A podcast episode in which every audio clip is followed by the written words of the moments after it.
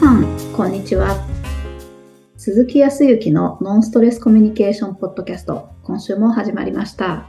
ナビゲーターの山口直美です。鈴木さん、今週もよろしくお願いします。はい、よろしくお願いします。もう、5月も後半になってきますので、そうすると、もう、おまあ沖縄は梅雨に入るんだけど、あね、もう蒸し暑くなってきていますから、はい。待ち遠しいのは皆さん夏休みかもしれないですね。そうですね。次なるは、はい。本当ですね。うーん。着々と観光の方は増えてますけど、おーいいですね。ね。脱出するわけじゃないですけど、6月ぐらいからはちょこちょこと、えっ、と、本州の方にも顔出して、お顔出していろいろと勉強会を開かせていただいたりだとかする機会が、はい、できてきたので、また皆さんとお会いができるのを本当に楽しみにしていますが。どうですか？最近は、直美さん。なんか思うこととかありますか？そうですね。なんか、あの、運がいい人でありたいなって思ったりするんですよ。運が、運はいいんじゃないですか？わかんないからわかんないけどね。本人がどう感じてるからだからね。ああ、そう、運が良くなりたい。はい。あの、たまたまなんか不運なことに遭ってしまったっていうような出来事を聞いたりしたんです。はい、はい。で、いやまあそういうこともあるだろうなとは思ったんですけど、できれば、まあ不運に当たることなく、まあ当たったとしてもわずかで済んで、ラッキーな人生を生きたいなって思ったんですけど、はい。多分、鈴木さんはそういう何か徳を積まれ、普段から徳を積まれてる人なんだろうなって思うんですよ、パッと見。どんどどんだけ僕が、それこそなんかもう、神とか仏みたいなことをしてるみたいで、なんもしてないんだけど。いやいやいや、そう、何もしてないっていう中に、そうは言っても何かありますよねっていうことをちょっと興味があります。いや、そういうように言っていただいて本当にありがたいですよ。もう、なんてことのない普通の人間ですしね。はい何、徳、徳を積むとか、徳、うん。でも確かにね、本当になんか運がいいですよねとか、ももう言われるのも、うん、最近あったな。うえー、すごい。まあ確かにね、なんかわかんないけど、沖縄に来たらお仕事ができて、普通だったらね、なんか、ああ、行きますって言って、お金もないのに沖縄に来たら仕事になってしまって、そこからもう、えっ、と、もう5年目に入っているんでね。ああ。まあ確かに周りから見るとすごく運いいですよね。たまたま沖縄行ったんですよ、たまたま。へえ。うそう、そうね、運がいいよねって確かには言いますよ。ああ、すごいことですよね。うん。で、求めて、求めてどうなるものでもないからね、本当に。その、うんうんうんお仕事をいただくクライアントさんとの、そもそも直接の関係性はなくて、間を返す方がいらっしゃったから、こうなっているけど、その間を返す方に出会えたのも運だよね。確かに。ああ、そうですね。うん。そうすると、ありがたいことに、直美さんのように、勘違いのように、何か日々徳を積んでるからそうやって運が良いんでしょうねって。もうそういう直美さんこそ大丈夫だと思いますからね。僕はそんな感じではないかもしれないけど。あまあまあ、確かに、うん、僕も嫌いではないので、その運っていうのは何なんだろうなとか、はい。徳を積むとか、で、何なんだろろうな。その仏教の世界とかでやっぱ徳を積むとか、いろいろと先人の方たちがこう言っているような本が興味があって、何冊か読んだりとかしたけど、う。はい。まあ、本当にわ若い頃はね、若い頃、まあ、20代とか30代前半ぐらいの時には、まあ確かになんかいいことをすれば帰ってくるであろうぐらいは知っていた。うん。うん。だから、必死になって、えーやろうと思った。それこそゴミを、要は、ゴミがこういっぱい散らがってて公園にあったら、えーゴミ箱に入れるとか、うんうん。あとは自分のお家の敷地を外れているけど、そこを朝、こう、綺麗にするとか、そういうことはしてた。おー。うん。まあ今も、うーんと、まあ今こっちはマンションだから、だけど、まあ駐車場のところで、あの、それこそなんか大きいゴミが落ち落ちてたりとかしたら拾ったりとかするけど、やってることはね、あんま変わらない。うん。あとはその道でこう出くわしてしまって、狭かったら先に道を譲るとか、まあホテルにもいたのもあるかもしれないけど、礼儀とかね、そういう部分でも確かにやっていることは今言われたら間違いないね。あー、やっぱり。ただ、ただよ。ただ、はいもうね、どうしようもない人間っていうつもりもないんだけど、やっぱりね、徳を積むって何のために徳を積むとか、運よく、運が良くなるために、なんか徳を積もうとするじゃない？そうするとさ、必ずと言って、タイムラグみたいなものが絶対発生するわけだよね、時間差。まあそうですよね。はい。簡単に言ったらゴミを、うんと、そうだな、ゴミで、えー空き缶を1個拾いましたってなったら、即、えー目の前に、えっ、と、飲んでいない、冷えた、えー缶ジュースがポーンと出てくるって言ったら、それは得誰でも積むよね、きっとね。そうですね。で、そんな感覚がどこかにあって、得って何のために積むのかって言ったら、やっぱり見返りをね、自分に求めてたのは若い時だよね。間違いなく。いいことをすれば、それこそお天道様とか神様は見てくれていてね。うん。うん、きっと自分に幸福な、あーものが訪れる。なんておふうに思ってた頃はありましたよ。うん、今もどっかで思っていることはある、間違いなく。だけど、そう、でもそうすると、いくら、まあ、仮にね、ゴミを拾っても、ゴミを拾っても、いいことないよってなってくるわけですよ、若い頃。でも俺、自分はね、多分周りの同じぐらいの人よりも、僕はこうやってると。うんうんなのに、あいつは何もやっていないのに、あんないい思いをして、なんで俺はいつもこんなね、一生懸命やってるのに、みたいなところがあって、すごく、徳を積んでも、徳が返ってこないようなイメージがあったんだよね。ああ、思うことはありますよね。うん。うん。うんで、、その本の中にね、徳って面白いもんで、えっ、と、まあ、ゴミを一つ拾いました。となって、しえっ、と、それを10、まあ、仮に100回拾うと、100っていう徳を積んだとすると、それがまとまって100分で、うん、そうだね、えっ、と、欲しかった、えー何か景品が当たりましたみたいな。100分のやつが1個になってくる場合もあれば、1個徳を積んで、ちっちゃい徳が来てる場合もあるらしいね。へえ、ちっちゃいとこどうろです。そう。そうするとね、気づかないってやつが出てくるわけですよ。ゴミ1個拾いました。そしたら、うんそれから2、3日後に横断歩道を渡ろうとしたら、点滅が始まったんだけど、渡りきれたなんていうのも、ある意味得かもしれないじゃん。得をもらってるかもしれないじゃん。そうですね。うん。そうそうすれば気づかないところで得を使ってる。あー得の貯金をいつもしてると思ってるんだけど、み気がつかないところで得も使っている場合もあるらしい。なるほど。読んだんだけど、それで、まあ今日今その話があって、たまたま少し前に、えっ、と、本をね、やっぱりそういうことには興味があるので、読んだ中で、えっ、と、運転者っていう本があって、まあ聞いていらっしゃる方があれば調べていただければすぐにあの Amazon とかで、Amazon さんとかで出てくると思います。運転者っていう、はい。運転手じゃなくて運転者ってやつね。運転者ですね。そう、運転するもの。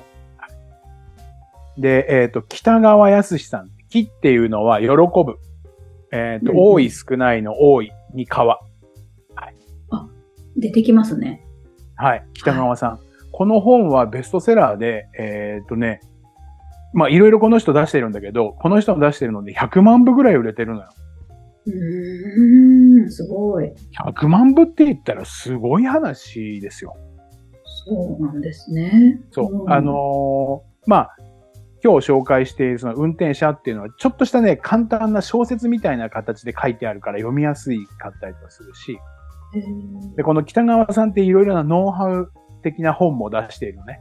その、やっぱり幸福になるためにはどうな、どどういう行動をとったらいいかとか、幸せに生きる方法とか、そういうような方法みたいなものを出してるんだけど、そういう本って、大体ね、えっ、と、1万部売れれば、ベストセラーだって言われてるんですわ。へえ。だから、えっ、と、まあ、僕も、えっ、と、2冊ほど本出してもらってるけど、まあまあ、1万、1冊1万冊なんてなかなかいかない。ああ。うんもうそれが無数にもう毎月のように何千冊って出版されているから、どんどんどんどん埋もれてっちゃうじゃない？だけど、はいこの運運転者っていう本は、ものすごく、あの、売れ行きがいいっていうのもあって、読んでみようと思ってちょっと前に読んだんですよ。おお。はい。まあこれはね、断然いい。そうですか。はい。今日はね、本の紹介になっちゃうね。断然いい。ええやっぱりなんかあれなんですね。その意識もやっぱりされてるんですね。しかも本も読まれてるっていうのは全然存じ上げず。あの、き嫌い、最近よ。ほんとここね、数年、ようやく本っていうものを読みたいって思ってるけど、よもう活字が嫌いなんで、ぎゅうぎゅう詰めとか、あとページ数が多いと、もうそれだけで腰が引けるというか、もう拒否反応だったんだけど、興味が出てくる本は結構さらっと読める。ようにはなってきたんで、あ、ちょっと、ちょっと成長したかなって思うけど。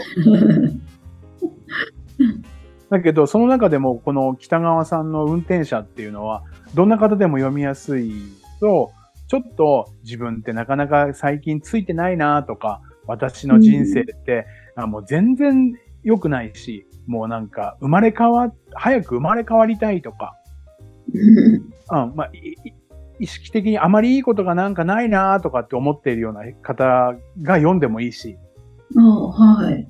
あとは、あの、僕みたいに、もう徳を積んだら何が起こるんだろう。いや、起こらないなみたいな。なんだよ、神様なんかいねえんじゃないかみたいな風に思ってらっしゃる方でもいいし、1時間、1時間から1時間半ぐらいあれば、本をいつも読んでらっしゃる方ださらっと読めちゃうと思うし、そう。僕もね、これ多分買って、えっ、と、飛行機の移動中に2時間弱ぐらいでもう読み切っちゃってたもんね。あらあら、すごい。ご、号泣しました。ええそう。まあ、ただこれ感動させる本としてもありだけど、あ、こういうことなのか、僕を積むってとか、ええ運のいいっていうこととかってのはこういうことだ、みたいなことが小説の中から出てくる。ああ、すごい。まあ本来今ね、聞いてて読もうと思う方はあんまりネタバラししてしまうと面白くないんだけど、そもそあ一つだけ言うと、僕って、えっ、と、まあそれが確質、あの本質みたいなところかもしれないけど、僕はやっぱり自分のために徳を積もうと思ってたのね。はい。うんうん。そうするとやっぱりいつ帰ってくるともわからない徳が使えるかどうかわからない、来るものがわからない中で、やっぱりネガティブになって、やっぱり来ないじゃんとか、いつになったら来るんだよとか、うんうん。心地が悪くなっていくんだよね。最初はいいけどこれやってたらいいことがあるかなと思ってるのが。そう。そうすると、うん、それこそゴミを拾うことって普通だと思うし、時に募金をするとかね。そういうこともしづらくなっちゃったり、やって何になるんだろうとかって思っちゃう若い頃があったんだけど、この本はそれをちょっと教えてくれる。へえ。徳って自分だけではなくて、自分よりも未来の子供とか、だから自分、僕も息子がいるから、えっ、と、20代半ばだけど、20代の半ばの息子が今度大きくなった時に何かプラスで何か得が返ってきたりとか、もしかするとその先にいる孫とか、ないしは血縁関係で言ったいとことか、姪とか老いとかっていう、そういうところに波及するために徳を積んでるというふうに思ったら、なんか気持ちが良くなったんだよね。おー。そんなことが書いてある。へー。だから今僕がこうやって、あの、偉そうにね、このポッドキャストで皆さんの前でこう何年もね、こうお話ができるっていうのは、僕が徳を積んだわけではなくて、多分自分の父親であるとか、おじいちゃんとか、その前の人たちが積んだものを今使っている。使わせてもらってて、こんないい生活ができているんだとすれば、これから子供とか孫に、貯めとかないと俺全部使いすぎたら、大変なことになるぜ、みたいな。そんな気持ちに変われさせてくれたのはこの本かな。へー、すごい、面白い。だから、うんと、うん、20代とか10代の方が読んで、はって思うかもしれないけど、特にもう、えっ、と、30代以上の人、40代、50代、ご家族を持っていたりだとか、ご兄弟いるとかっていう、ご家族構成あって年齢取ってらっしゃるから、まあ、特にご結婚されているね、男性には絶対読んでもらいたいね。えー、我が家のお顔。ああ、そうよ。絶対に。そうするとね、何かね、うーんと、心地よく日々が暮らせる。えうん。だからちょっとゴミが落ちていったら、自然に取れるようになっていくだろうし、ー、うん。んと、いわば、さっきもちょっとあったかもしれないけど、今ね、もうずっと、ここのところ毎日のようにも、テレビにも出るけど、あの、大リーガーの大谷翔平くんなんてのは、まさにそのためにやってる。自分のためにゴミ拾ってないね、あれ。そうですか。あれね、多分ね、何かっていうと、今二刀流でね、自分を試していて、もう、食生活から何から全部やっぱり細かくやっぱり、しっかりやってるね。これってやっぱ自分のためでもあるけど、多分ね、これからの野球界とか。次の世代の子供たちが野球を好きになってくれるためとか、っていう、そういうために、じゃあ野球が好きだったら、有名になったら、ゴミいくらでも捨ててもいいの？なんて、そんなんだったら周りからも認められないし、なんかそういうようなか、あの観点で彼は野球をやってるような気がする。自分だけの得を取ってないような気がするんだよね。うわー絶対そうですね。はい。そんなこともね、思わせてくれるのがこの運転者っていう本なんで、ぜひぜひ、あの、お読みいただけたらいいんじゃないかなというふうに思いますよ。ちょっとね、なんか、えー自分がね、ステージアップしたような気がする。いやー、そうだと思います。えー、そっか、なんか、なんだろう、徳を積むだけじゃないですけど、よくコミュニケーション、相手の人と取ってると、うん。なんだ、私はこんなにやってるのに、あなたのために。うん。うん。で、見返り求めてるなって思うことがあるんですよ。うん。うん。うん。そういう価値観も変わると、ひょっとしてやっぱりコミュニケーション、相手のこととか自分のことをどう思うかっていうあたり、すごいいいヒントありそうですね。そうするとね、ジャッジって言って、自分がいいとか相手が悪いとか、あーとうん自分だけの我が強くて、私だけがこうなりたいとかって、そういうものはね、なんか収まってくるような感じはある。えー、すごい。ちょっとすぐ購入します。あでもね、そういう本を読むと、同じような本に出会うのよ。なんかまたへ、ー。あ、この人も同じようなことを言ってるというのがあった。えっ、と、そう、あと、今、は、えー今はもうちょっと世代が変わったけど、ちょっと前だと、えー、騎士の、あの、将棋を指す、羽生、はい羽生善治さんって言って、えっ、と、まあ、今はね、えっ、と、新しく若い人たちが出てきてるけど、うん。あのね、羽生さんが何のために将棋を打ってるのかってことですよ。えー、やっぱり自分が勝つためだし、やっぱり勝負事だから、やっぱり自分ができるだけ強くなろうと思って打ってるわけじゃない？だけだと思ったんだけど、その人のインタビューに、私は何のために打ってるかって言ったら、えっ、と、道、えー道、えーと、連とか、漢字が3つあるんだけど、何かって言ったら、将棋道とか、将棋連盟とか、将棋協会っていう組織、今後の将棋界のために、自分は将棋を打ってるんです。えー、なんていうの書いてて、さすがやっぱりすごい人は違うね、言うことが。自分のためにを超えていて、自分は何かってその点でしかないって言うんですよ。えそうなると、さっき言ったこの、お徳をね、誰のために積んでるか、勝ち続けるっていうのは何のためになのか、自分のためでもあるけど、これから将来の将棋界を背負う人たちのためにも、ちゃんとした勝ち方とか、うん。要は戦術とか、そういったものを極めていくことで次の世代に、みたいなことを言っている。すごいよね。あすごいですね。いやー、もう全然そんな概念がないですもん。そう。だからそういうところでちょっと気づかせてもらったのは楽になった。ええー。だからなんかもっともっと足りないものをね、身につけて、まあ、えー偉くなろうなのか、知識を得て、えっ、と、もっと得をしようとかっていうことじゃなくて、もう、今あるものに多少なりとも得は積んでいくんだけど、これ何のために使うかって言ったら、今後の人が使うためにって思ったら、